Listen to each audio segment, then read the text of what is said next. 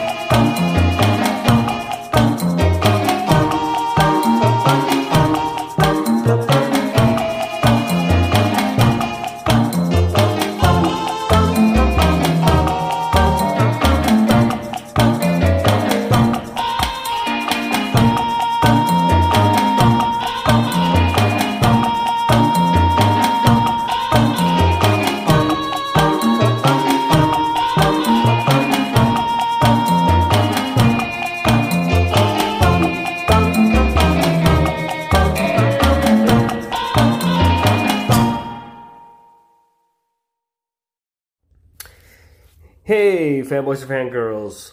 Um, welcome to Generation Talking Pop. Before we get started with this episode, we'll let you know this episode's powered by PodDecks. PodDecks are unique interview questions and episode starting prompts in the palm of your hand. So whether you're a new podcaster or existing broadcaster looking to grow your audience or get more engagement, you're going to want to check out poddecks.com. Make sure to use the special promo code TALKPOP. It's T-A-L-K-P-O-P for 10% off your first order. PodDecks are the hottest new tool for podcasters looking to have more meaningful conversations or find their podcast. Simply shuffle up, ask a question, and let the content roll.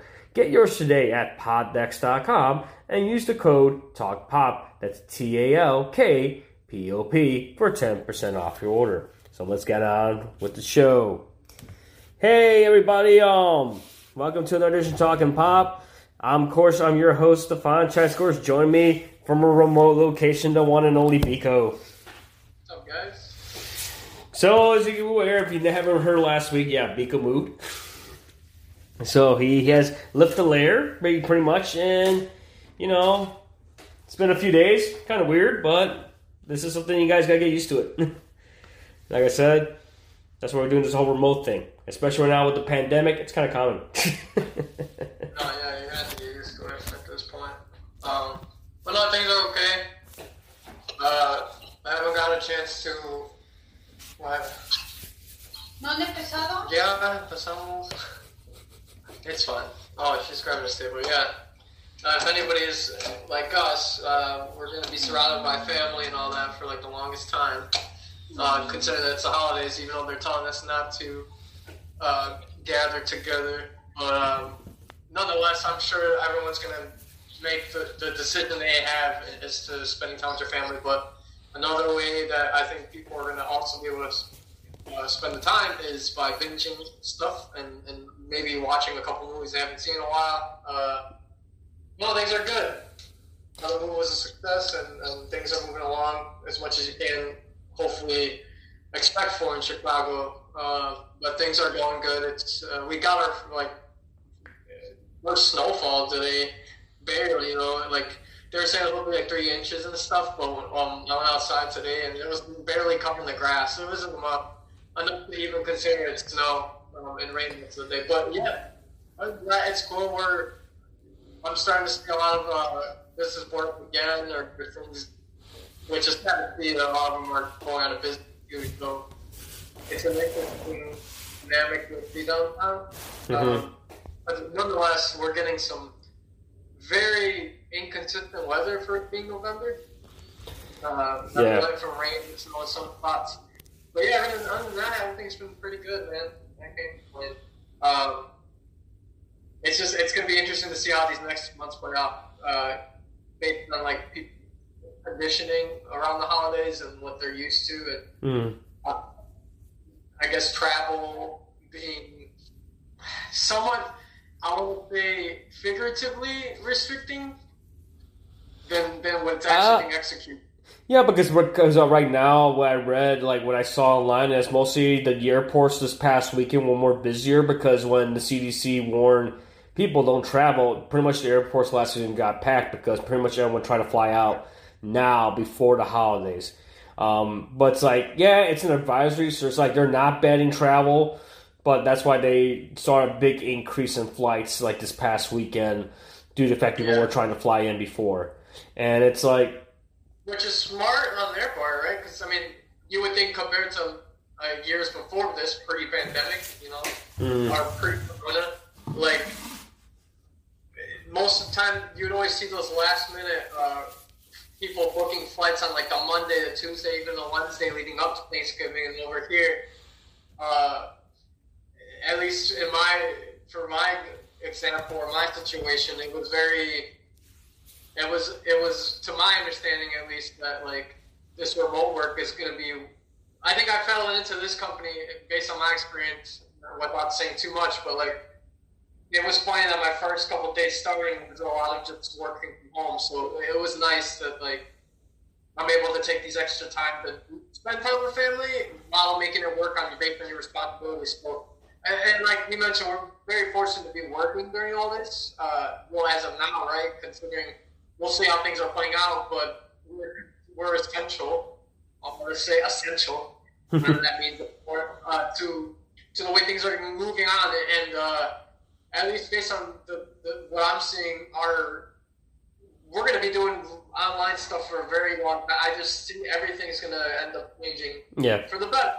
Um, even even walking outside, and I know like we're one of the hot spots, so like we're, taking the precautions, but like it's it's strange. Like there's still a lot of people out and about. I mean, I left yesterday at around six o'clock Mhm. last night. Our, there was still people all around Michigan Avenue shopping and like this and nothing, and I'm just kind of like, yeah, this isn't gonna go anywhere. So. I, I'm assuming even when it comes to like recognizing pop culture stuff, like a lot, it, it seems like the entertainment side of things got a big much a big shock, but uh, when you're out in the real world and doing things, it's kind of seems like it's business as usual. And that's funny because right now it's like the biggest thing I saw right now. I was going through like the news articles right now, and the biggest thing right now is um Dave Chappelle made headlines today. He went on his Instagram how he pretty much had Netflix pull the Chappelle show from the service. Wait, it's not on there anymore? No, he requested Net he requested Netflix to take it down because this is I pull up the article. I pulled it up from Yahoo. Yeah, okay. And this is what he said. This is what and I, this is what I said. I pulled up the article. Yahoo reported it. It was surprising because uh, like he put on his Instagram story. So let me go ahead and pull it up. So pretty much what it was, it says Netflix has removed Dave Chappelle's comedy sketch series, The Chappelle Show, after the comedian requested him to do so. Chappelle revealed the news in a lengthy Instagram video called Unforgiven, which featured footage from a recent stand-up gig. During the performance, Chappelle claimed that he never got paid after leaving the Vi- Viacom CBS owned show. So they, this is what he said, and I quote: "They, which referring to Viacom CBS, didn't have to pay me because I signed a contract." Chappelle said in the video, "Was that right? I found out that these people were streaming my work and they never had to ask me or they had to tell me. Perfectly legal because I signed a contract. Was that right? I didn't think so either. So that's why I like working for Netflix. I like working for Netflix because when all those bad things happened to me, that company didn't even exist. And when I found out that they were streaming Chappelle's show, I was furious. How could they not? How could they not know? So you know what I did? I called them and I told them that this makes me feel bad. And you know what? You want to know what they did? They agreed that they will take it off the platform so I can feel better. So I, so far, Netflix has made no comment on the matter.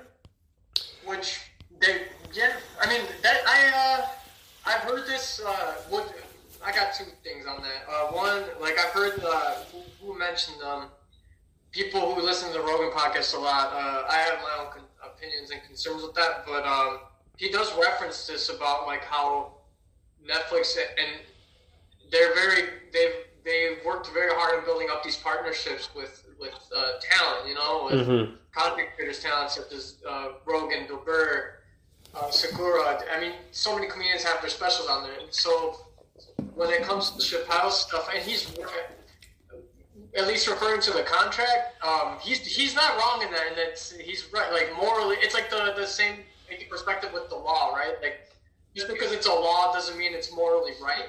Mm-hmm. Like make it right. Uh, I mean, slavery was in law not even two only a, 300 years ago, really. If you Mm-hmm. look back at it, that was legal in this country. So like, it doesn't mean it makes it right. I like how he led with that, saying, "I." But is it wrong? I don't know because I I'm the one who wrote the contract. Like I signed the contract.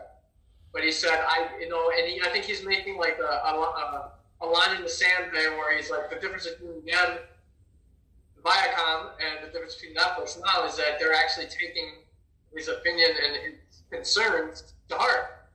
And he's right. Like, how the hell are they going to go and stream their stuff without telling him?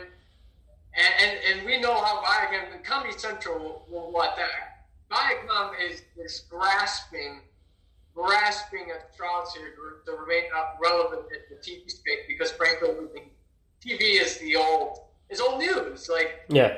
what's the market space now?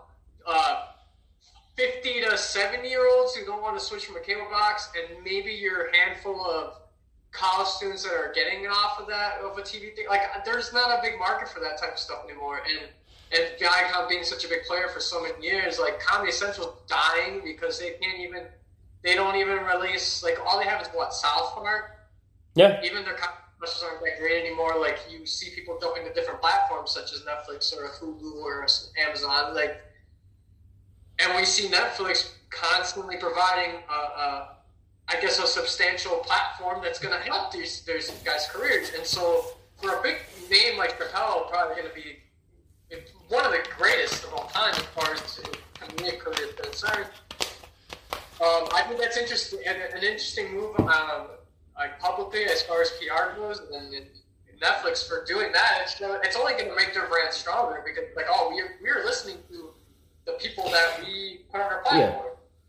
So, and you know, they got that money, so like they're gonna do it. Like, and, and it sucks as a fan of Chappelle. It sucks because they just put that show on. Yeah, I like, yeah, that's what happens. Is but at the same time, it's like I understand where he's coming from because he even mentioned it on Saturday Night Live. That Saturday Night Live after the election and stuff when he was hosting, he even mentioned it during the monologue. And going back to that monologue, he even said here, this is from an article, same article. Chappelle pointed at and says here, it comes at weeks after he called out both Netflix and HBO Max for streaming a show because apparently it's still on HBO Max and CBS um, All Access because. As he says, Chappelle pointed to just the fact that the services were streaming a show that bears his great grandfather's name, yet he didn't get paid for that. And he quote, "If he can see me now, he'd be probably like, this, you know what, got got bought and sold more than I had." I'm not gonna say N word, but it's like that's what he said. Oh yeah. Yeah. So I kind of understand because who knows what was in that contract he signed all those years ago? Which honestly, to me, oh, when he left, they I don't know if there was something that when he signed it, they are allowed to use his likeness or the rights. He lost the rights to the show. I don't know. That was like I said. That doesn't. I they don't, would just they bought out his whole like I don't know if they just bought out his contract or like, I feel like, yeah, they probably weaseled in a bunch of different, like, you know, law jargon to say. Honestly, I feel like that was because the way you describe. Remember when he came back on that one special, he talks about it. Yeah. And how it made why they made those rumors about him trying to defame his name, and that was because I think within that contract was basically him selling his soul. I think what happened. Yeah. Um, marketably and, and just like all aspects of who he is as a brand, as a as an entertainer, as a person. I feel like that contract, considering that I mean, we were around when that when that was live going, right? It was such a hit. I mean, all through high school, and like, and for him to leave it all on the table, and, and I love how he actually addressed it in a couple of the first specials put on Netflix. But it's that, like, he he said it in this quote that they showed me, like that you said earlier, is that when he left, Netflix was the only one who gave him a chance. And knocked on his door and said, "Hey, bro, you're you're valuable still. Like you're you're a big presence in the comedy culture, and nobody else is given that chance. And why? Like, who leaves two hundred and something dollars, you know, triple figure, six figures on the table for a contract? But like, like you mentioned, we don't know what's said on there. It, and, and maybe, like I said, I, I honestly feel it, it was that the weight of it, it could have been where he was selling its soul to, you know, to these media, to the media conglomerates, and, and that, and he he kept his integrity, and now we're seeing it pay off, and, and I think. I, I respect him for coming, you know, being outspoken on this because it's true, man. It's gotta, you gotta be, leave some salt in your mouth, in your mouth because. Yeah, because it's like to me, it's like okay, you're gonna stream this show to other services. You should at least get some compensation for it because it's like a, at least a residual check or something. And that's like it was mostly to me. It was like Viacom pretty much saying, you know, even though we sold your show, let's make money off of this. Because, it, like I said, they're trying to build their platform and try to be almost like a rival to Netflix, but at the same time, it's because you guys blew it. You know, Yeah. you didn't stand behind Dave when Dave was burnt out and he decided to leave the show because I can tell he was probably burnt out. Oh, But at least- oh, yeah, At least you could at least show support. Say, hey, you know, we're sorry. We put this pressure on you. You know, we'll, we'll be behind your back. Did they do anything? No. That's why all those weird rumors started out about him. they kept burning out the, the cash cow. You know, they kept they kept poking. I mean, I was surprised to even see that they uploaded those last uh, the, the, the first two episodes of the third season. Remember when they called it the lost episodes? Yeah, and they had um, Donnell Rawlings and Charlie Murphy host it. Yeah. Yeah, and they and there's the thing. He already had plans for that. He already set it up the whole thing, and I feel like that's what it. Because uh, the funny thing is, uh, Neal Brennan, the, the co-writer, of and um, fantastic comedian as well. This all right, like he was there along the way, and even he, I, I've heard him in a couple podcasts, and he talks about it. Uh, I think I want, he goes on the Breakfast Club uh, radio show in New York. Mhm. He talks about it, like, because they have to ask him, being next to Chappelle, what'd you think? He's like, I already had so much integrity and respect for him, and him, you know, taking his soul with him and not leaving on the table as he, as a lot of people would. I mentioned it. He's like, as a lot of colleagues that I would have met. He's like, I would have done the same thing, or along those lines of, of it'd be a hard decision to, it'd be a hard decision that anybody could have made. So much money on the table, and then he decided to walk away and hold his his integrity and and his values there. And and that's what I that's what I respect the most is people who stand by their values and the principle, no matter what the because everybody's got a price, right? Yeah. And even then, he was like, "No, I need to. Well, they're gonna take. They're gonna own me. They're gonna own me." It's like it's kind of similar to how the music business works, the music industry. He, it was like he signed that damn 360 deal, and that's how they get you Mm-hmm. advance. And with him, it's like he was turning him and Neil were turning out this great content, two seasons, wonderful, going to third season, writing that out, and then whatever fucking happened in that in that boardroom or executive room, negotiating stuff, something he must have like whoever was in there, you know, to be a fly on the wall. Man, I hope he writes like. I'm sure there's books on it out, but I, I want to like it'd be something to revisit. It's very interesting. Just because it does, it does mirror the music business very like to a T. It's like man, but it's like the old school media head, right? Like Yeah. times, and they're afraid because they're going to become obsolete slowly but surely. Because there's so many avenues of content nowadays, and, and there's there's a space for everyone, and they and these people are still holding on to that like they want to still hold on to that old way of of uh, providing programming. We'll say like it doesn't work anymore. Um, so yeah, it's sad to see they get off the Netflix platform. Um, but maybe another thing too, because I'm sure he wasn't going to hear the end of it. Is just some of the you know some of the material there. It hasn't dated so well based on their sociological climate that we live in currently. I mean, a lot of the, I mean, even watching it a couple of days ago, some of the jokes are okay, and some of them are just like, yeah, that wouldn't fly anymore. But then, this is on a in a perspective that we, you and I come from, where like we got the best of both. We we still grew up in that like Mm-hmm. fly zone of, of uh, homophobic shit and, and like xenophobic stuff because through 9-11 and whatnot and, and you know and, uh, and trans trans stuff and, and all that you know know, but that's if you look in the lens of today it's like you can't like you gotta you forget that the you know there is progress that has been made as far as like comedy is concerned but you know and, and, and Chappelle isn't for everyone but like it's interesting to see where everything's headed, but um, like Netflix, Netflix is an interesting platform. in. Just what they what they're willing to take on, and, and I, I, I hope for the best that they don't they don't stop like their contract with with Chappelle as far as him kind of producing content for him for them. Mm-hmm. Because I, I enjoyed the special he's put out. Like I just as a, an enthusiast for stand-up comedy, like it's it's and it's awesome to see that he's still doing his thing. And I mean, nowadays it's more spoken word, but it's it's incredible just uh, to see his uh, him being such a cultural figure and icon in this in the realm of, I guess you could say, public expression and comedy.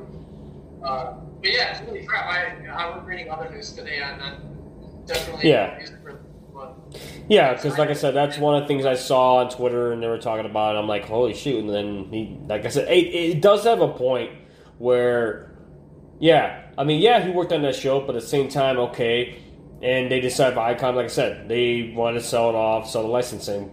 But I do applaud Netflix for responding to it, and you know, Honestly, yeah. that I do applaud them for the fact, hey, you know, we have this comedian who we like working with. We help him with his specials, and we feel that he sees something that you know it's not right, and you know we gotta stand by him, and just to show Yeah. How receptive and you know and responsive that Netflix is, saying you know what this doesn't seem right. I mean, if we're gonna stream stuff that he was on, he should be fairly compensated for it. Like I said, he made that point when he, during his monologue during SNL. It made sense when he found out that hey, they're gonna stream it on HBO Max, Netflix, and then CBS All Access.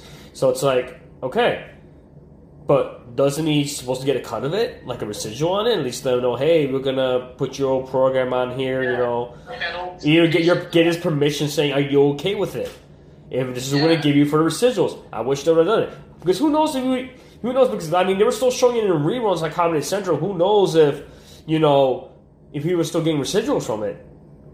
Yeah, right. Like they could have, and who knows? Who's to say that they didn't even in- put that in the in the contract that made him leave too? They probably were screwing him out of syndication uh, royalties. It could have been. I, I swear, I honestly feel like he, he probably still had his representation there, and it still was a deal that like I don't know. And I'm sure. I mean, he even mentions it. Like even his law team were like, "What are you doing?" Because they're all gonna get paid, right? But it's like, no, y'all are gonna get paid, but it's my ass who's getting screwed over in this.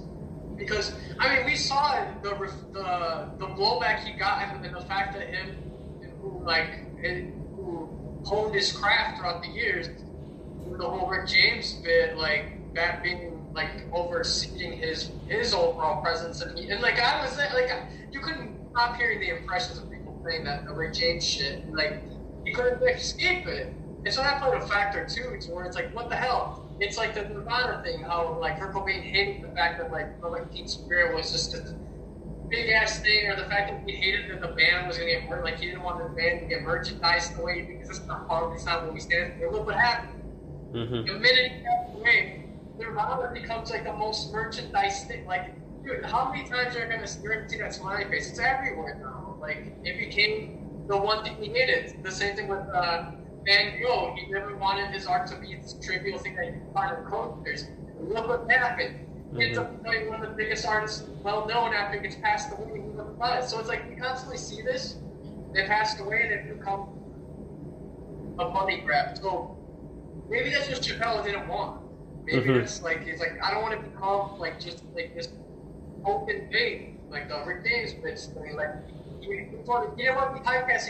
Didn't want to be pigeonholed to that one thing. And maybe if that contract was gonna be, you know, the nail in the coffin that would have been, you know, who, who would have known? Maybe he wouldn't be, wouldn't come back. Maybe he would be would have burned up completely making this show. Mm-hmm. Who would have? It is still one of the best. I, I don't know. It's definitely of its time, and it just the cultural impact in those days were it was it was a special show. Like it was challenging. I mean, like we never seen anything like it, and so it was. It's incredible, and so it's hard to it's hard to it's hard to see that it's kind of getting that treatment, but at the same time, it, it Chappelle also you know making that move. And I, I gotta respect both parties of that. But let's just see what HBO Max does. Yes, who knows? I mean, he could put a lawsuit. I'm assuming. Yeah, I mean that could be the case too because I mean with Netflix pulling it, that like I would I would imagine some retaliation from Viacom CBS because you know when you do these licensing deals, there has to be a just cause of wh- why you're removing because it's an agreement, it's a license agreement. There's got to be like a stipulation or something in there to say why you're pulling it for a reason. Yeah, there's got to be something, and and with these type of deals, like there's always it's gonna go through many hands. So that's why I'm very. It, it's not a surprise that he would ask him to pull it. I'm just surprised that like Netflix would be so quick with it, knowing Mhm. that's the case. But also very shocked because I was just I was constantly the other day like, oh, should I watch a couple episodes? It's like Sunday night. I'm like, ah, nah, it'll, be on. Like I just watch another day and look at that. I'm gonna fucking take it out right away. But it's it's cool. Yeah, so I go regardless. And speaking of Netflix, you know they just announced the day, the last day The Office is going to be available on Netflix. They said the 31st of December is the last day you get to enjoy The Office. Because next year it's moving to Peacock, which of course is home by NBC Universal, which of course is home to The Office. So uh, I wouldn't be surprised you're going to see a big spike of binge watching for The Office itself, unless you're one of the lucky ones that has the DVDs of the whole series. You can watch it over and over again. So I saw, I'm like, wow, there we have a date, and that's like, okay. so, like I said, it's gonna be surprising, especially right now with the holidays and all. That's all you're gonna be binging. I don't even be surprised people will be binging The Office.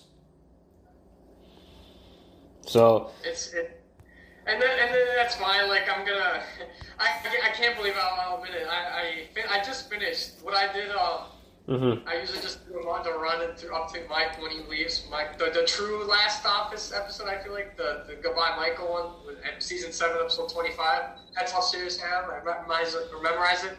Or season season seven, episode 23, 22, One of those. I gotta check that. But I finished that. Gave it again. Went through the eighth season and just stopped again. And now I went back and started watching the first and second season again. Even though I just finished in a couple runs. It's just you gotta just put something on, and and that's the one thing I'll definitely miss a little bit is the fact that like it's coming off, but at the same time, that's what we're gonna start seeing, right? Or or or what we're seeing is these like CBS, uh, Peacock streaming thing. Uh, ABC doesn't need one because they're Disney, but are we gonna continue to see these channels kind of spread out and have their online access streaming things to where people are not gonna see it viable to spend that money to where, frankly, since Netflix was the big player in the beginning to kind of lead this the trend and innovation, I think that's just going to help them. It's because they're a household name culturally and, and technologically. And then I just, I feel like the networks are going to always play this catch-up game. It's just too little, too late. Like, what are they going to like? Who watches? Who watches regular TV when you when you can get even your channels through YouTube? Mhm. right? And half the time you're just adding the programs on your Hulu subscription or you're adding it on to Amazon, and even then, with new things getting uploaded, you can just rent it and stuff. So like, it's like you get a combination of when we would go to the store to rent stuff on demand, uh, and along with other programs that are already on there that might entice you. So it's like. I'm not saying we're seeing the TV get a. It's a very slow out death Mhm.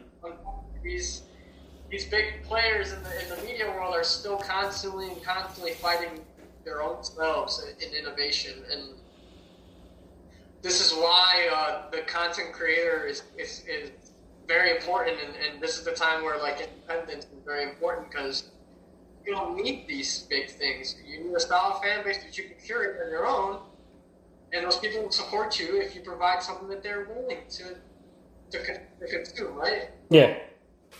I, it's it's just it's just embarrassing. Like it, it's embarrassing to see these guys. Like it's it's kind of almost childish because they're they're holding on to these old school like weird things that just aren't working out anymore. And if that's the case, do they honestly think that they're gonna? It's like oh well, once Netflix gets rid of the Office for Friends, that's when we snatch them up and we get. It's like that's great and all, but you think people are gonna jump on your platform right away for the one film? Yeah. Right away. That's not going to work. So we'll see. I mean, like I said, there there's a list. There's all a bunch of films going to be leaving in the end of December. So, but that was one of the things I saw. That was like the biggest notable thing was The Office leaving on December 31st. Is the last day it's going to be on Netflix. So one thing I, I do want to jump into the Mandalorian Oh, yeah. for the latest episode. Um, because apparently the one thing it's funny, the one thing that stood out was not the concept of the episode. Even if the episode was good, but the one thing that stood out was apparently it's become a meme to a point that people were gonna cosplay it, they started making mock figurines of it. Was getting into the episode, which it's called the Siege. Um, pretty much, you know, Mando and the child, you know, they get, you know, they get back to, you know, they're traveling the Corvus and they get sidetracked, so they have to stop and get fueled up and everything. So they end up stopping where they were before. They end up meeting with Greef and meeting with Cara Dune, who becomes the marshal of um, of the town. You see Carl Weathers make his comeback, his return as well. So he's directing the episode, and you know they end up taking a break. You know for the ship to get refixed again because the ship's all messed up and everything, and um, because thanks to the shoddy work from the previous episode, and like I said, so we do that. So um, Greef asks, like he asks, you know, he and Cara ask you know Mando if they're gonna help out with something to do this mission where they gotta go after this base, this old Imperial mining base that's on the outskirts. And of course, he decides to leave the child with the school to get taken care of. And Yeah, they, and then you know, also you see that one dude make an appearance that almost like that blue guild guy who was like previous like bounty. So he's working for Greef now, so as a bookkeeper, and he's paying off his debt in years. he's like, you owe me another few years or something. yeah, like it was like 300 and something years or something. Yeah, in debt. I'm like, holy crap. So he ends up leaving the child. He told child leave him at the school because you know we. Because leave him at the school because you know don't take the child for business and stuff. So he ends up leaving the child school to see one of the cheesiest things ever. So they're going to school and then of course it's the program director. So he gets put in there. All the kids are like staring at him like, oh my god, he looks different. Now all of a sudden you see this kid eating. Obviously they're blue macaroons. Come on, they're macaroons, guys. Yeah. And it gets to the point we get this little thing where freaking the child's looking at the macaroon like he wants it, like "Eh, I want it, and like he's asking, he's begging for it. The kid, being a jerk as it is, he's like, "I'm gonna give it to you." I'm like, "Here, get your own." And it's funny. And we see finally he uses the force powers, but Yeah, like for to get the freaking pack of cookies, man, it's just oh my god. they write it. They that's okay. That's like one of my gripes going into the second season. Is like he had his own comedic bits, but now they he's they like fully went in on which that Disney does is, is picking up this cutesy stuff with the, the guy with the child, and that's fine and dandy. But like that whole episode, that was all he was in. Really, was just him. Was him eating the the macaroon, the blue macaroon, having that, and then at the end when they leave and he's in the plane with Matt with Mando again, and he's he spits up the, the macaroon. But he's he's in the episode for a lot a lot shorter than compared to the last two, which is fine. I mean, I um, like the fact he's doing more that he's moving away from being just limited to the pod itself. So I do appreciate the fact what they're trying to do, especially that part in the beginning where Mando's trying to show him how to like move the wires and stuff. So basically showing him how to fix the ship a little bit. So I think that's what it is. I understand what they're trying to do is try to, yeah, it's an animatronic puppet, but I think they're trying to do is give him more range, make that character, give the child more range. Like he's learning, he's a kid. I understand, but it was kind of a little cheesy. Is oh, he he uses his force bars to get a, a bag, a bag of cookies, man. It's like, like but it's still funny. I still find it a little hilarious, but at the same time, I'm also annoyed because the fact is, okay, got these force powers, but again, get the I want the cookie. I'm like, okay, Well, it's very yeah. They use it for like the most minuscule things, and then when there's actual danger around, when in the first season he was surprising when you use the force action for crazy stuff, Mhm. and then here, like he, even throughout the first and second episode, like yeah, he's a child, but they make him utterly useless. Like, and compared to the first season, he had we had we knew a little lot less about him, but then he would show his force powers and different things. He didn't he lift up a tank, like, and we're over here watching him struggle to, to move the sleeve across the way from a desk from a kid who was eating it. Like, now they reduced him using the force for comedic stuff, and that's fine. It's the QC stuff I get because it got so toys, but holy shit, like it's very inconsistent for it being a couple episodes in the second season, and considering it's a shorter season, you would think, I don't know. I'm getting it, the child is to me when I'm watching. It's more and more like it stops the pacing. Mm-hmm. Like, oh, we gotta add a comedic thing here, R&B, but like we didn't need that, and when it's overshadowed by a lot of a lot of different actors and, in these different episodes that we see, to where like they have good on-screen personas and they do well because they're all very great talented character actors. I mean, Timothy Olyphant like did great in his character. I want to see more of him.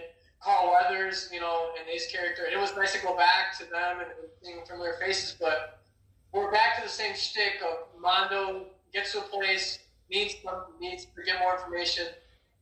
Scratch your back, I scratch yours, type of deal. Leads to other chaos, but then ends up the mission getting accomplished. And that's fine. Mm-hmm. We're like seen from the 30 minute episode of, the week before compared to this other one. I do see the storyline moving up a little faster. Yeah, I think it, it, started like the pace started going in more. Yeah, there's like at least in the first season, it was a little bit of that, but it was you know it ebbs and flows a little better. This one, it's been very like linear, one dimensional in the sense that like we kind of it's like it's becoming a Law and Order thing, procedural, procedural, uh, in that sense. But I don't know what I did like about that short episode though is that they they introduced us to a lot of different plot points that they can expand it. And then we went from that to this one where this isn't the case. It's like a whole other. Where, where it was like another little slow but it was necessary for where he had to get to the shift to the next area because we Yeah. got to see that how that area turned out. Um, I don't know if you saw the other day. I know it's a sidetrack, but it had to do with the Mandalorian. Uh, Oh, yeah. Trying to bring her down. They're trying to cancel her too because of some. She was tweeting some anti-mask. Oh, about Gina Carano, how supposedly the comments that she made. Trying to from her. They're trying, you know, they're petitioning Disney to take her off of uh, this, to write her off. I'm like, this. Yeah, because she was saying some anti-mask and anti think rhetoric on her Twitter or something like that, and I didn't read into it, so I'm just like, oh, okay, I just it, it popped up. It's a person's opinion. It's like everyone has their opinions on certain things that people don't agree. I don't know why it's like people get crazy like that. Well, it's it's somebody's opinion. So, but you know, I understand because the way their association is with the show, I can see why they're going after her. Yeah, that, but it it's just an opinion. but- Like, but how about the other other people out there that are against wearing masks and stuff? How come you don't go after them? And you have to isolate this one person just because they're a high profile former, Yeah. you know, MMA turned actor, you going after them, which to me that's cancer culture. But going back to the episode, I like for the fact that you know they go to this mining town, mining facility, and the whole thing is the core. They want to shut the core down, like blow it up, and we finally get the six stormtroopers. Yeah, it was. It was definitely. It had the, the Carl Weathers feel to it. It was definitely felt like he he he wanted to make it seem like it was an action movie. Yeah, I kind of like this is like the most. I honestly, this was one of the most action-packed episodes of the season so Yeah, far. It was, funny. it was. It was good. It was definitely a very good. I like to do the key references where they had to go shut the core down, and how oh my god, there's no rating. The guy, the, the guy, the blue guy played by Horatio Sanz, which I didn't know who what. It was him at that time. I tried to recognize the voice, Yeah, I know. And then when he's trying to cross around that thing, kind of reminds me when Obi Wan in Episode Four had to go around that railing just to shut off like the the tractor beam. So he had to do the same thing and overload the core. And it's funny, him. He's like, I'm surprised they don't have a handrail for this thing. And he's walking around, and like that was a little funny thing about it. Doesn't make sense. How can you work in a place like that that doesn't even have safety? Come on, Empire. Come on. Don't you have like safety standards or inspectors? It made little. Uh, it, it, it, it was like freaking watching. It, it was like a nice little buddy. It was like watching a Lethal Weapon type of aspect to it. And uh, but that's the thing is that they play very well. It's it's just with Gina Carano's character, and I think it's just because of her acting. I don't know, but it's very. She's not the. She's not the best. It, it just comes off very stale and dry because like she he's hitting her points, and it, it just doesn't it doesn't come off fluid Mm-hmm. compared to some of the actors that she's working with. And I like everyone's different, and it could be we should write they write it, but it, it, she sticks out like a sore thumb. And even that last part at the end of the episode when she's talking to that one of the rebel pilots, that the officer, the the officer pilot, whatever. And he's like, you know, I've seen your record and stuff, and that lasted for like a good two minutes, and that was the last scene of the episode. And it was like a little send off to her, of like, well, you know, she's maybe done, but at least we have an idea where she. Like But I think she didn't take the job. I think she's gonna stay as the marshal of the No, town. So But yeah. that's the thing is that like that way they don't have to use her ever again. 'cause it's like, oh, it's cool. No, we'll probably see her again. It's just not gonna write her off yet. But Right, but if, considering how this uproar happened on Twitter or whatever, if that's the case, they don't have to. There's not a lot they can work with at that point. To where it's like, oh, they can write her off and say, you know, oh, she decided to take up that offers. You know, the, the way they made it seem, but even that came off very like unnatural and shit. That's I'm like, and it just. I'm not saying that first season wasn't like that either, but it definitely she sticks out like a sore thumb because not all these wrestlers or MMA fighters, wrestlers, whatever, people coming from different things and then going into the acting game or and some some have the chops and some they just stick out. Like we, we don't have to go far. Like Dave Batista, he you know I give him kudos because know, he went through the acting. He's hired an acting coach, all that shit, and he's and he's gotten better throughout the years, even his stuff. So like I give them that. Like there's some them are just like what the hell. Like uh, Mhm. I've heard that like Ronda Rousey, she did some voice acting for a video game that was just not good. And so like we see these some of them have it and some of them don't. And and, and frankly, that's so that's when I like I gotta give actors props for that because it's not easy. People Mhm. think it's easy, but it's not. Um, and and for something like Star Wars, you gotta really be like, you gotta really invest yourself in it, uh, being a character actor and stuff like that. And so I think it, it, that episode definitely gave me like a lethal weapon type of feel to it. mm-hmm. Um, more action Mando. It, they they all utilized each other very well. So like as far as carrying the story of, of moving along, it's like it had hints of that. And it was it was also nice that they used the familiarity of, of knowing where uh, Ma- Mas Gideon, Mas Gideon, Moff Gideon, yeah, Moff Gideon. Moff Gideon, there you go. Like we we get that. Oh yeah, then we the one thing, Like, yeah, we get that a little bit towards the end, which is yeah. What I like, the one thing that shocked me was a little homage to what um almost that it kind of ties to what the with the the recent you know trilogy of the films was the fact that we see that little hologram and it's the scientist when at one point in the first season where they took the child got a sample of his blood but wasn't enough they were trying to make their own jedi like they're making their own like Yeah, midi chlorians and make their own jedi we see those clones almost like these clones are growing like they find it in the lab and try to get the data and of course you know since they invaded the base of course they deleted everything yeah. but they were able to uncover at least that one hologram.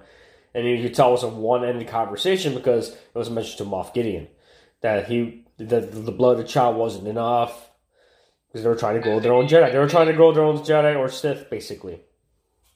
Mm-hmm. And and of course, we see a glimpse of Moff Gideon's armor, which is almost like a Darth Vader-inspired armor, and of course, the Black Trooper armor. Uh-huh. Which, like I said, I'm not familiar with the Black Trooper armor. Some They're Oh. Death Troopers. Yeah. Death Troopers, it's called. which is and it's nice because they're still keeping them uh, as a menacing force, and and you can still feel that. And what they also, well, that's what I like is that they they did spend their time trying to still keep up with the main story arc that they're building, and kind of tying it around to what the Sith or at least the remaining of the Empire have up their sleeves, and it's it's awesome because that's when the dark saber is going to come into contact and come into play as well. How they're able to get all these get all these canon plot points from the books and all that stuff to get it onto the main Main canon, yeah, the main story, like the big, big story. People who could be casual fans to get more interested in the, the lore of, of Star Wars and not just being focused on, uh, I guess, as the latest being the Disney trilogy, and your opinions are your own. And so we get that, and moving on to you know this type of this type of show, and and and I keep forgetting because it is a show. It's not we they can't just wrap up everything right away. No, no, no. There's so much to build upon. Yeah, it's just so much to build upon. But it's like introducing all these elements.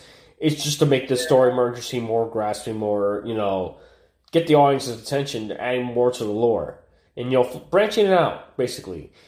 Because it gives you a glimpse of what happened after the original trilogy ended. That's this is what I like about this show that you get more of the insight. I mean, it kind of shows that not all the Empire went away. There's still remnants of it. Case in point, Moff Gideon is one of those remnants, one of the former generals of the Empire under Sidious. So you get see some remnants, like, yeah, it was still going on, but you can see from the rebel standpoint, you know, the New Republic, they're still like, you know, they have to pick up the pieces. Yeah, you took out the Emperor, yeah, you took out Vader, but at the same time, you still got to build the pieces. There's still remnants out there. Yeah, that's why you got like the X-wing, like the rebel, like the new new Empire, the New Republic on pilots flying around. They're trying their best to help police the planets. You know, now know, hey, we're we're out here. We're gonna need your support. We need your assistance as well because now that like new regime is taking over, it's going through that rough transition. But there's still pieces of the empire still out there, and that's why Moff Gideon is the example. There's still remnants out there of them. And one thing that I saw from this episode, which I did not see, but apparently some eagle eye fans saw that apparently in one scene, one of the crew members in the background, known as the Jeans guy, apparently made an appearance. So basically, Mando made a Game of Thrones. I don't know if you remember the last year when the last season of Game of Thrones, and during one scene, an actual Starbucks cup was on the table. Oh yeah. So apparently, you can go on Twitter, and there's a scene where you know, Ma, um, Cara Dune, Greef, and Mando are shooting at the troopers. In the background, you see a guy. You can already see the guy, but you see him sticking out like a sore thumb. You see part of his shirt and a bunch of jeans, and he's sticking out behind the green, behind the background. So either that crew member forgot to move out of the way or something. It's only for a split second, but somebody actually, if you go on Twitter or even go on Google and look it up, and it's like Jeans Guy. Apparently, it's already gained a lot of attention to the point people are saying, "Who's going to cosplay G- you know, Jeans Guy for next year's Comic Con?" Um, there's already figures being made of him. I'm like, "What the fudge?" I'm like, "That's your big takeaway." So they're like, "Oh, Mando Pool, Game of Thrones." so it's like, great, but that's the one thing apparently that stuck out to everybody was that yeah, a crew member who worked on the show forgot to step out of frame. It happens you always get blunders that make it a TV. It's like you're gonna Saturday Night Live. It's like you see shows. It's kind of hard, you know, the to stay in character, especially doing something live. Even old programs, you can probably when old programs will record live in front of the studio. Oh, sometimes you can see, Yeah. sometimes you can see the boom actually make an appearance once in a while. Well, and that's the thing is that also with with the internet being such a, a prominent force of, of content cons- consumption and we everything's everything nowadays has to be like you can't show any rawness there can't be anything sticking out because the internet will take it over. And that's the thing is that we're just seeing it like you can pull the curtain on a lot of shit and it becomes unreal. So I think with a company like Disney being so prominent in the culture with things being a certain way. Like they never thought, especially with these being such cultural shows, they never think that you can find such an out of you know any thread is loose. You, you know what I mean? So like when we see a Game of Thrones show, there's a, a fucking Starbucks cup or a water bottle, whatever the case may be. Ah, like it breaks reality, right? And that's funny for two minutes, but like that's the thing. You give the internet an inch, and they'll take a mile, and it always wins. So like, we're gonna constantly see that this. Yeah, you see, this is the the screenshot. Oh yeah, you see, that's not even that bad. You, you catch a glimpse of it, but like, it, it, it's this little thing. I guess you know, it's, it's something that people are always poking fun of. It's like a real life meme, right? Yeah, it's become a meme to the point where it's like, okay. But it, it's just funny. Even um Carl Weathers went on there, even he replied on Twitter saying, Oh, a bogey. okay, so it happens, you know? It, just happens, but it it's it is what it is. You know, not every production is perfect. It's already to the point that fans start like and somebody went on the fan side apparently made a fake profile for it. It says here Admiral Jeff Blue Jeans was a military officer who fought with the Empire on several occasions. The entry reads before was pulled by Wookieepedia's admins. Known for the strange look of a t-shirt and blue jeans, he's a cunning warrior and respected individual. so it's like, this is from uh, DenofGeek.com. I'm like, what the heck? So, so apparently, yeah, someone made a mock-up of the Kenner figurine with the jeans guy sticking out already. So it's kind of funny. I'm like, oh my god. It's like, I don't know, man. It's like, it's funny. People can, people can make uh, a, the thing? People make a meme out of anything, and they just they run along with it, and and that's God. I, I, that was the only thing that stuck out in the episode. Um, but yeah, I don't know. I I don't. I think Carl Weathers did a, a, a good job in the sense that he directed a movie or an episode which is typical to the movies he started, and, and, you can see that influence in there, and uh, just the way they work. He works very well. Um, I, I like how they used him to be like a staple character in the series Mm-hmm. as a way of the keep going back. He has like he looks like he's the guy that he can count on um, for these type of missions that has his integrity intact, even for considering that the last season was always a up and down. But it's nice to see that he's like a him and um, that the mechanic woman out out in Mount Spot. Mhm. Those are the two that I like that they, they keep recurring because they all play their characters very well. Um, and they they're definitely they feel like natural for the Star Wars universe. It's just some of these other ones are just very like ah, they stick out. Yeah. But th- that's also why it keeps the show fresh. I mean, maybe not for. I just I want them to stay away from the procedure of him always, you know, oh, I get to a new spot, you got to scratch this person back. You know, very Western, Mm-hmm. typical, which is fine. It works for that. But like every episode, I want it. We never got that in the first season. It was definitely different tasting, different types. I mean, it went from him being alone, going against one enemy that ends up being the enemy of his enemy. So like going from there to then then him being like on a heist mission, to just him and a child trying to escape something. Mm-hmm. Like, I mean, even that Merc episode when he was with the Mercs and it ends up towards the end that the guy screws them all over mm-hmm. and ends up Like that was dope. Like in the sense that like we saw him working with another mercenary network that knows of him in the past. The guy that was in Sons of Anarchy is in there. Yeah. It wasn't until later on. So like even with that episode, we got a different type of feel. And with this, it's just kind of you know it's. I thought that episode from this season when he meets those other Mandalorians from the Siege, not the Siege episode, but the, the episode before that, Mm-hmm. we're gonna get a little bit of that same type of feel. You know, I like the way it went a completely different route, which uh, Favreau's doing a good job, or whoever's writing for these screenplays. It's they're, they're throwing little hints here and there. It's just Yeah. uh, dropped it sometimes in just inopportune moments when the episode's about to end, and you're like, damn it. And you know, you gotta wait till next week. But uh, that maybe that's what's also keeping them relevant, relevant too. Um, I don't know. I'm sure they lost a lot of like hardcore fan people from these last trilogy. mm-hmm. Their trilogy is what they call it. But um, I don't know. I I I still look back on that. It's it's definitely a little blip in the Star Wars history that I've known of so far. Mm-hmm. I don't know. I can't I can't be on that bandwagon and accept it. Yeah. But that's just because I don't know. I there's things to appreciate, but overall, I just think that Disney is mucking it up a bit, and and maybe they're mucking it up because they want to put their Disney-ish factor onto it. I don't know. Um, but overall, I think the episode was good. I'm excited to see uh, where they'll end up. Maybe Hopefully we do. Hopefully we do see Ahsoka Tano. Hopefully for this next episode, Yeah. which I'm thinking is what's going to lead up to. Hopefully we do finally see her.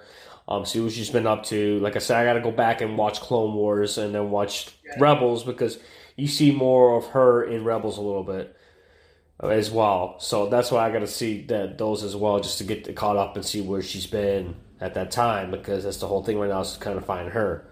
So Yeah. I mean, the episode to me wasn't that bad. It was enjoyable. I enjoyed the action sequences. Yeah, there was some comedy there with that blue faced dude, and then of course the child being, you know, the child. So it, it to me, it's it was still an okay episode. I mean, we got to see some new vehicles, and we got to see the speeder bikes again. That was kind of cool. We haven't seen those speeder bikes since like. You know, Jedi when they were flying through the, the Forest Moon of Endor, so we got to see that. So it was kind of cool. It always And that's the thing, their action scenes are always well done, and they're always nice. And we keep forgetting this is a TV show. That's kind of weird. It's like it, it, it feels like a film, but it's like a TV show. But it looks so good, especially for the effects they have to use. But it, like I said, it, it is a good job, and the artwork and the music are phenomenal. So, like I said, I'm looking forward for like, this week's episode. See how it goes. So, um, one thing I do pull up. This is a random article I just saw. Apparently, I just pulled it up right now. It's from CNN. Yeah, this is CNN. Okay, so apparently a monolith was discovered in Utah. Like a strange monolith was found in Utah, so it kind of reminds you of 2001: A Space Odyssey. And this is an article from CNN. Bursu, it says here, a shiny, eerie, symmetrical silver monolith found in Utah desert has everyone screaming ET. The truth is likely far more terrestrial. This uh, and here the references is referencing kind of like a 2001 Stanley Kubrick's 2001: A Space Odyssey. And they say we can safely say this real life monolith was not the work of aliens. and they're saying they don't know who made it. No artist has publicly claimed it. And when Utah officials stumbled upon it, it was unmarked. This is from the article. But we can safely assume that the artist was not alien. Humans are clearly capable of building rectangular pieces of art, said Jason Wright, a professor of astrophysics at Pennsylvania State University and director of the university's Extraterrestrial Intelligence Center. Says that a monolith is clearly the sort of thing humans can can and do make in the place where humans go. Wright said, Indeed, desert art is common in the American Southwest. I don't see any reason to think it's anything other than that. And then another question is, why is it in the Utah desert? And Sposey Hunter has a theory parts of 2001 were filmed in Monument Valley along the Arizona Utah border. He said, so it's possible that the artist wanted to honor the film and place a real life monolith in a similar locale. So that could be the case too. So right now it's there in Utah. They're still investigating, but so far they said like no one has claimed it. It's one of those like random things where it's in the, in the middle of the middle of the desert in Utah. So I kind of figure I pulled it up just I don't know.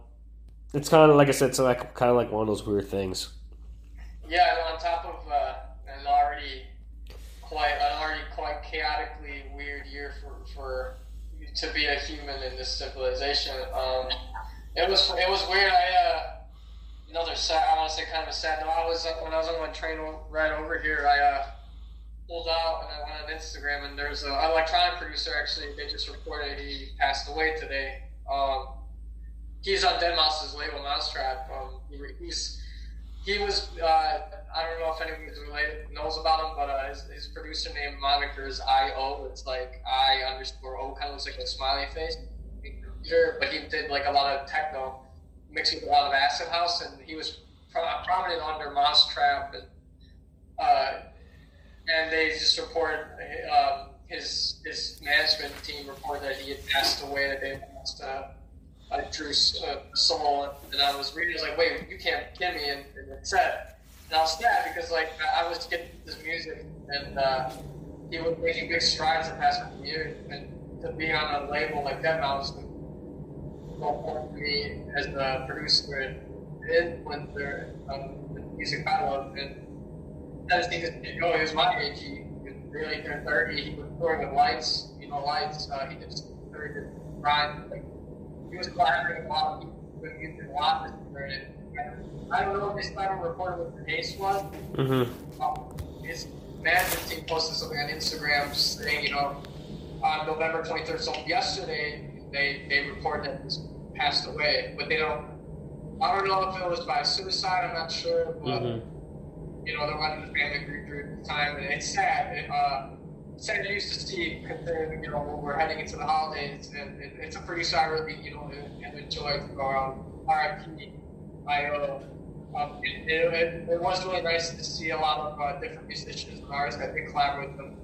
They were about they about it very sadly it seemed like he definitely had a good soul and, was uh, they, from the account they were, were saying that he was very raw and honest and, and, I think that's very we get that uh, it's very rare um, and I tend to resonate with those type of characters you know we're pretty honest with themselves so it, it's it's see that um, go and I hate that like every time I have to it's always RIP to somebody, right? Like somebody just like prominent or whatever the case may be in the sequence brands code that like may have with a lot of people live. But if that's the out here on uh, with everything being so crazy, like you just don't know. So uh, Yeah. definitely, you know, people, if you're dealing with mental illness, uh, please, please, uh, just know that you're not alone in this. And there are others who may want- provide resources that can help you. You know, the holidays coming up, it is tough, and even with like the things that are going on, it's tough to for a lot of people to to see a bright spot. So just you know, take care of everyone. Mhm. Be try to be grateful every day and, and, and for what you have. It's Like you know, Yeah. again. So Mhm. with that, I mean, I don't know. I uh, uh, didn't have a life pro tip mostly. I, I guess I would say like life pro tip of the day would just be you know uh, uh, just be humble and grateful for the things you have and your you know uh, just be grateful for if you well, you guys have a good relationship with your family. Definitely don't take that for granted. Um, definitely cherish your family for what they are very know, with these holidays, it's just and with everything going on, let's just make sure that that doesn't stay away from the future. And uh, going to be important, and very important forward. Uh, we can't let's not forget that that we all are in this.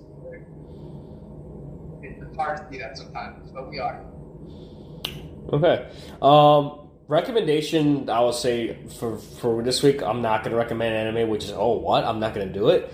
It's because this past Sunday, pretty much a part of my childhood. I know he was a part of your childhood too, Biko. The Undertaker, after 30 years, um, being with the WWE, has called a career. After 30 years, you know, this past Sunday was Survivor Series. And of course, this marked the 30th anniversary of the debut of The Undertaker back in 1990. So, after 30 years, you know, if you haven't seen The Last Ride documentary, definitely check it out. It kind of gives you that last dance type of vibe because it's the first time, you know, Mark Calaway, The Undertaker, one of those old school wrestlers who finally, after last year, finally broke kayfabe and allowed to do these interviews as himself. And he allowing these documentary crews to come follow him around to his through his career. And because that said, that documentary went like three years because they followed him like three years, where to the, up to the point where he decided, you know what, after the career, I'm gonna call it, and it just hit me hard because it's like this was a guy he came out in 1990, so that's 30 years of my life was dedicated to watching this character evolve from being, you know, just this guy that hardly spoke or anything to, you know, upgrading his character, doing these things that, you know, for a big man, do these athletic moves, working with different wrestlers like Shawn Michaels, Bret the Hitman Hart, you know, Stone Cold Steve Austin, Mick Foley, Triple H, Ric Flair, you know, Jeff Hardy, you know, these guys he helped, you know, help, you know, helped them out. But also same time staying loyal to one company. Even though he broke in the Indies, he started with World Class, he started with in Texas under name Texas Red back in you know World Class Championship Wrestling under with the Von Erichs, and then he of course went to WCW for a spell as Mean Mark Callous, and of course um, he ends up going, gets out of work, he gets Let's go, and of course he gets a part in Suburban Commando, and thanks to Hulk Hogan, because that movie came out early in 1990. Thanks to Hogan, got called Vince that hey, we need to hire this guy. This guy is good, and he got brought in as the Undertaker. And of course, they talk about Paul Bearer because if you watch um watch the Last Ride, also watch Broken Skull sessions with Steve Austin because he interviews the Undertaker, and he does another interview with Taker, so he gets more stories with him.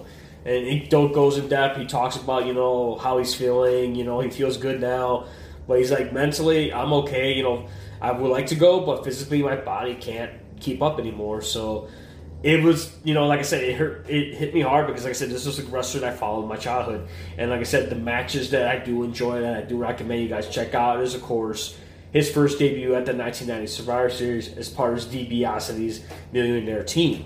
We took on Hogan's team, and of course, the year after when he fought Hogan for the championship in '91. Then, of course, you had. Um, Taker, you know, another good match was Taker versus uh, Shawn Michaels at the first Hell in the Cell, Bad Blood '97, and then of course Kane and Undertaker at WrestleMania 14 when they first fought each other, And then, like I said, he's a guy who also brought Kane up because there's a documentary. There's a bunch of Undertaker documentaries on the W Network, so definitely have the W Network because there's a lot of stuff with Taker. There's a lot of good matches, and I like the way they have set up. They got these documentaries out. They have one with the Brothers of Destruction. It talks about how about you know Glenn Jacobs, who who Undertaker actually helped out because it helped him out with his career as well, and how you know he pays homage to the Undertaker as well. And it was kind of cool that Sunday night after the whole all the matches in the Survivor Series to dedicate the last like thirty minutes to the Undertaker, and had all the. Um, the wrestlers he fought with over the years make an appearance. Even members of the Bone Street crew, that was the clique they had backstage. Because back then they had all their little cliques. You know, guys that hang out with the boys. Undertaker had the Bone Street crew, which was him, Kama Mustafa, who was known as the Godfather, Henry Godwinn, Savio Vega, Rikishi, who was Fatu at the time, the late Yokozuna, was part of the crew, and he always hanged out. And then, of course, you had to Kliq back then. You had Shawn Michaels, and what they did is they brought these guys out. I'm like seeing most of the Bone Street crew. Of course, you know, Yokozuna passed away years ago, but um, Booker T became part of the crew afterwards when because Booker T remembers that um, remembers when Booker T came from WCW to WWE. He was ostracized by the locker room because they never thought he was a big hit. Undertaker walked on with open arms. It was willing to help him out, and he became an honorary member of the crew. And then um, but seeing like Henry Godwinn and meeting like the Godwinns look so old, Kevin Nash, you know him and Undertaker had a good rivalry. You know Diesel, um, like I said, Ric Flair, he helped out Ric Flair. There's a story about um, it was in the Broken Skull sessions where pretty much Ric Flair when he came to WWE after being with WCW for a while, and Vince asked Taker, who um, do you have anybody lined up for me WrestleMania 18? And Taker said, I want to work with Flair because they gave him a choice either RVD or Flair. He's like, I want to work with Flair because he still sees he still sees Ric Flair as the greatest of all time, and I think I agree with him. Ric Flair, yeah, Ric Flair is the goat, man. Honestly, Ric Flair is the goat. Yeah, yeah. I mean, if you the way I see it, if you got your name is getting said, like uh, that transcend, not even like if it gets into a rap song or the way I call it, that's when you become like cool. Like, the only guys that I ever get seen referred to in rap songs are like Ric Flair, Undertaker gets referred to a couple times. Uh, obviously, Hulk Hogan throughout the years uh, where hip hop was in, in, its renaissance was getting mentioned, and uh, uh, I, I, don't remember if they ever mentioned The Rock. I'm sure they have throughout the years, but like it's it's uh, it's like you're watching you're watching somebody who it was like watching The Last Dance for you in a sense, like The Last Dance being you know, we we only got some people only got to know Jordan for the shoes, and now they see how he had an impact not only to the city of Chicago but to the NBA and the game of basketball itself. And then in, in turn, we got uh, Undertaker basically hanging up his boots, and and it's still 30, almost 40 years into his career, and to see him go through the longevity of doing that well into his 50s is it's incredible, and, and for him to uh, stay and, and be in the presence uh, and, and, and, to call himself a colleague or a peer next to somebody like uh, Ric Flair.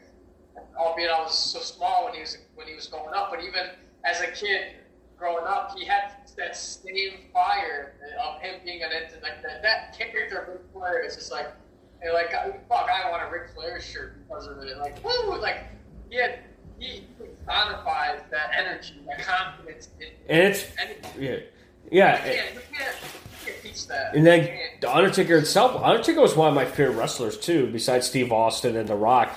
I loved Undertaker because number one, that was a guy who still stayed by Vince McMahon during the bad times. You know, during the early '90s when Vince started having all these weird gimmicky wrestlers, and then when he got into competition with WCW back during the Monday Night Wars, he stood firm with Vince. And it's like, and I had to give props to Undertaker because he went and evolved the character over the years to make relevant. Same thing with the American Badass, which I still like. I still like the American Badass, and I do like Big Evil, and because it was another way to evolve his character, make his character more relevant.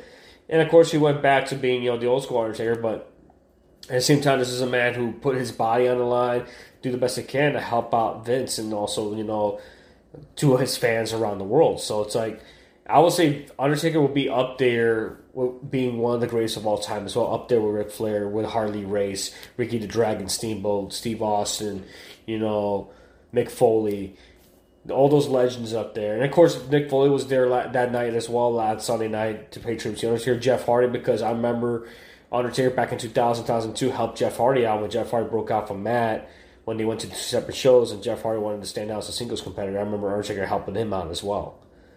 Because Undertaker, that's what he did. He helped out other wrestlers. He became that locker room leader. He became, you know, someone that you want to work with. And then, you know, for this last match, the, the Boneyard match, which to me was the greatest match, which I do recommend you check it out. Because it was one of those cinematic matches, but they had to do it at a time because of COVID. Because even he said, if you, let, if you watched our Broken Skull session, he said he was hoping that was going to be in the match in the ring because, but of course, due to COVID, they couldn't do that. And he had but he picked AJ Styles because he does a guy that he wanted to work with at least one time, and he picked AJ Styles, which it was an honor. And then he called out to AJ. He called him on the phone and said, "Hey, I want to work with you, kid." Because he's like, that's the guy I want to work with because he reminds me of Shawn Michaels. No, that's. I mean, that like for him to. Uh, I mean, for him being so in the in the industry for so damn long, it's kind of like it's always it's always gonna be it's always gonna bring like a, a smile to your face for someone who's like you know they're there to be throughout your whole career like or anybody going into uh, working for a certain company and being there for a long you know a certain amount of time mm-hmm. and then seeing different cast of characters go through that organization is you know not everybody you know picks around to make it and, and, that goes along for a lot of different jobs and, and careers uh, you never you never expect to be working with the same people for as long as you can, and it's always it, it's like a little a little touch of nostalgia that you get to see. Like especially I would imagine for Taker to, to be in there for so long since the '80s and to really see the '90s, yeah. And the brand changed the way it has, and, and him kind of leaving it on a high note and, and being renowned, right, as one of the goats, and um, and he will be. I mean, like no matter what, like his character might have been rebranded throughout the years, but like it never. He he still had that same uh, presence of like it's you know it's a show stopping presence, and not a lot of you know there's only so many there's only so many uh, wrestlers during his time before that and after that can capture that same lightning in a bottle right. There's only so many. I mean, we'll still talk and these guys are still around and you're and it's weird to that they're like they're, we're, we're seeing some of the great kind of at the end of their road career wise as far as like where they want to hang up their boots like it's it's crazy right like we, we see them from where they were and then to them what doing podcasts the one being elite Hollywood actors or or one doing stuff you know, they like there's different career avenues and it's nice to see that.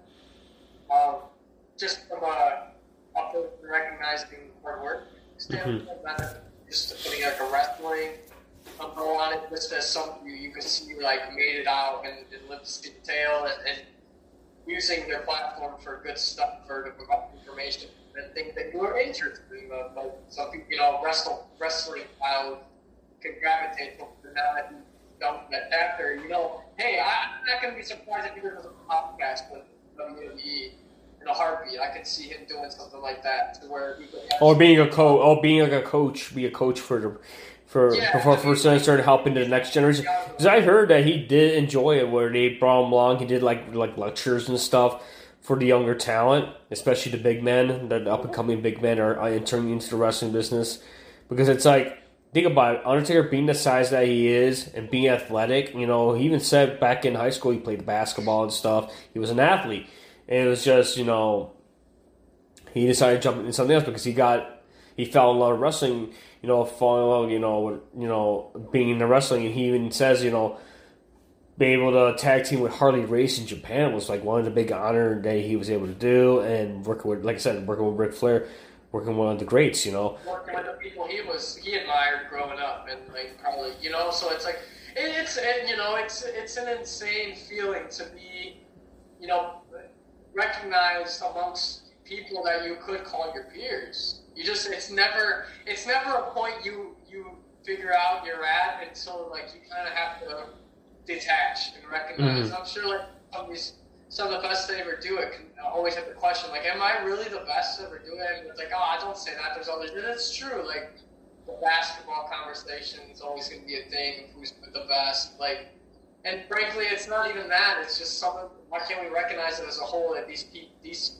certain people came and left such an impact in the business and the industry side of things that they transcend it into being cultural icons, figures, and not just, uh, we'll say, uh, a talent Mm-hmm. that be exploited, unfortunately, through through uh, capitalistic means, and it, it, it becomes like just like anything, just how we're talking to Star Wars, and people reviewing and, and providing critique on something like a Star, like you know, properties Star Wars, or the fact that people make a big deal about Marvel things or Disney, like you can go on for days, all these we can debate on, but it. Uh, it's it's interesting to see the life that uh, an entertainment or a brand or can carry that that them.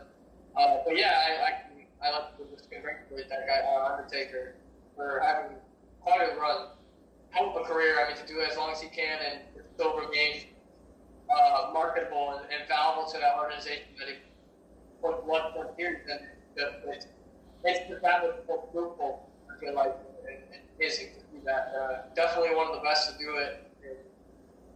All kudos. Definitely check it out, guys. I, I feel like as someone who is at least about him and watched him growing up, it's, it, it's a very uh, gracious moment for him. Mm-hmm. I that's awesome. I wish him the best. Yeah, I mean, like I said, um, like I said, it's like like I said, it's one like when you get older, it's like appreciate that you're able to see it growing up. It's like The when journey. the journey, basically, and then you know being part of it, being part of your childhood. It's like this past weekend, Animaniacs came out, and it, the reboot just came out. I just finished binging it, which I do want to discuss that in the next episode. Because you guys still watch it, to see, I'm, I want to get your opinion on it because it's you know when they announced it two years ago that it was getting rebooted, people I got excited because it's like almost like a '90s nostalgia coming back. But the fact that Spielberg still wants to, they asked Spielberg to approach him to bring it back, and bring back most of the original cast to reprise their roles, and they're having fun doing it. That was great, making it what it was because it was a show that came out in the '90s and was targeted at kids, but actually hit more of the adult market because of the whole pop culture meta humor that it provided at the same time. So that's something I do want to discuss on a future episode. Once you be go pretty much watch the Animaniacs, I think it's only 13 episodes on Hulu right now. So that Oh, so uh, I already watched it. I'm probably gonna rewatch it again just to pick off a few things that I like about it. Some things I kind of like felt the jokes kind of don't hit off right away. But I want you to go ahead, take a chance to look at it, just so that way you can have an opinion about it, see what you think of it. Because to me, I was excited when it was announced and when it came out last Friday. You know, that was cool. Like seeing it again, you know, revisiting something that we grew up as well. Like I said, it's the whole nostalgia market that's hitting us right now. That's one of the things that's helping right now through this time that we're going through, and it's because of that. So definitely check out Animaniacs on Hulu, the reboot guys. You can. It's 13 episodes. They're going to doing another season because, like I said, they got picked up for two seasons. And once again, check out Undertaker: The Last Ride, a documentary. It's a five-part documentary series.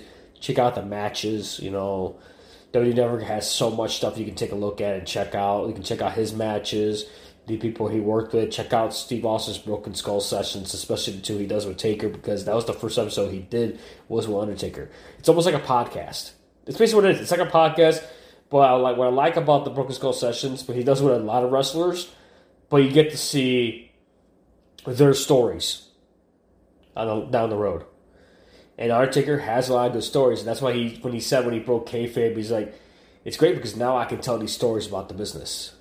Because back then with wrestlers, it's like you had to be in character all the time, especially when doing public appearances, interviews. You got to stay in character. And when he said that last year was a, kind of like a weight off his chest because now he's doing interviews and stuff, he gets to talk about what happened behind the scenes and stuff. Because it, it's like that whole mystique has now been open. Because I mean, you got the internet age. Of course, you can read about the dirt sheets. We know it's a production, but it's cool to see the stories they saw growing up. Because you only, like I said, you only see the wrestlers either on TV or if you go to a live event. Who knows what went out behind the scenes? Because it being a wrestler was probably hard because you had to like travel from town to town. So definitely, like I said, definitely guys, definitely check out Undertaker: The Last Ride. Check out his matches on WWE Network if you have done or don't have it already. Definitely check it out. Like I said, thank you Undertaker. Thank you for 30 years, uh, blood, sweat, and tears, and providing us with plenty of entertainment. You know, salute to you next in Denver, and you will always be remembered. Yeah. Uh, yeah, I think it's yeah. Uh, R.I.P. to a career, but uh, all the blessings and I'll wish him all the best on his next endeavor. And, and you know, he, it won't be the last of, for wrestling fans to see him, and I'm sure he'll be around. You know, they're gonna use him. I mean, they used Ric Flair up all the time still, and, and so I don't, I don't see him. I don't see him staying away too much too long. You know, but he should definitely retire. He should definitely enjoy his retirement. Man, it's a lot of, it's a lot of travel, just a lot of digging up the body. All right, so we'll just wrap it up here. So thank you so much for joining us today. Um, make sure to check out the backlog of our, our episodes on Anchor, Google, Spotify, Apple Podcasts, and also iHeartRadio. You can check out our Twitter. You can follow us at Twitter at Pop Talking, all one word. Um, you can follow us on Facebook at facebook.com slash talking pop. We put links to the episodes on there. If you have any questions, you can post on there as well. Support the podcast as you can. We do have a Patreon. It's patreon.com slash talk pop. So thank you so much for joining us this week and have a happy Thanksgiving. Stay safe. any last words, Beagles, before we sign off?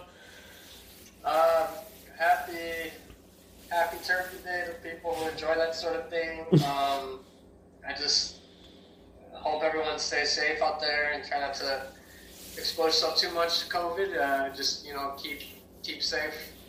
No triple W's. Wash your hands, right? Wear a mask and uh, watch your distance.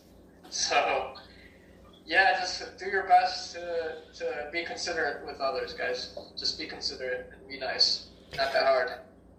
Okay, once again, thank you so much to Anchor and PodDecks for sponsoring our podcast. Thank you so much. As always, everybody, geek on and take care.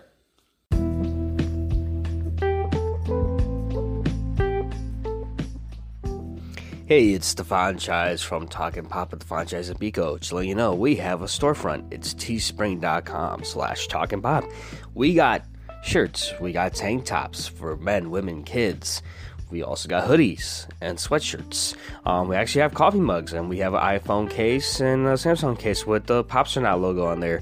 Also, we have stickers so you can put on your locker, on your laptop, wherever you want to put those stickers on there. So right now, if you go to teespring.com slash talkingpop, and when you go to checkout, use the promo code TalkPop and save $5 on your order. Support the podcast. As always, geek on and take care.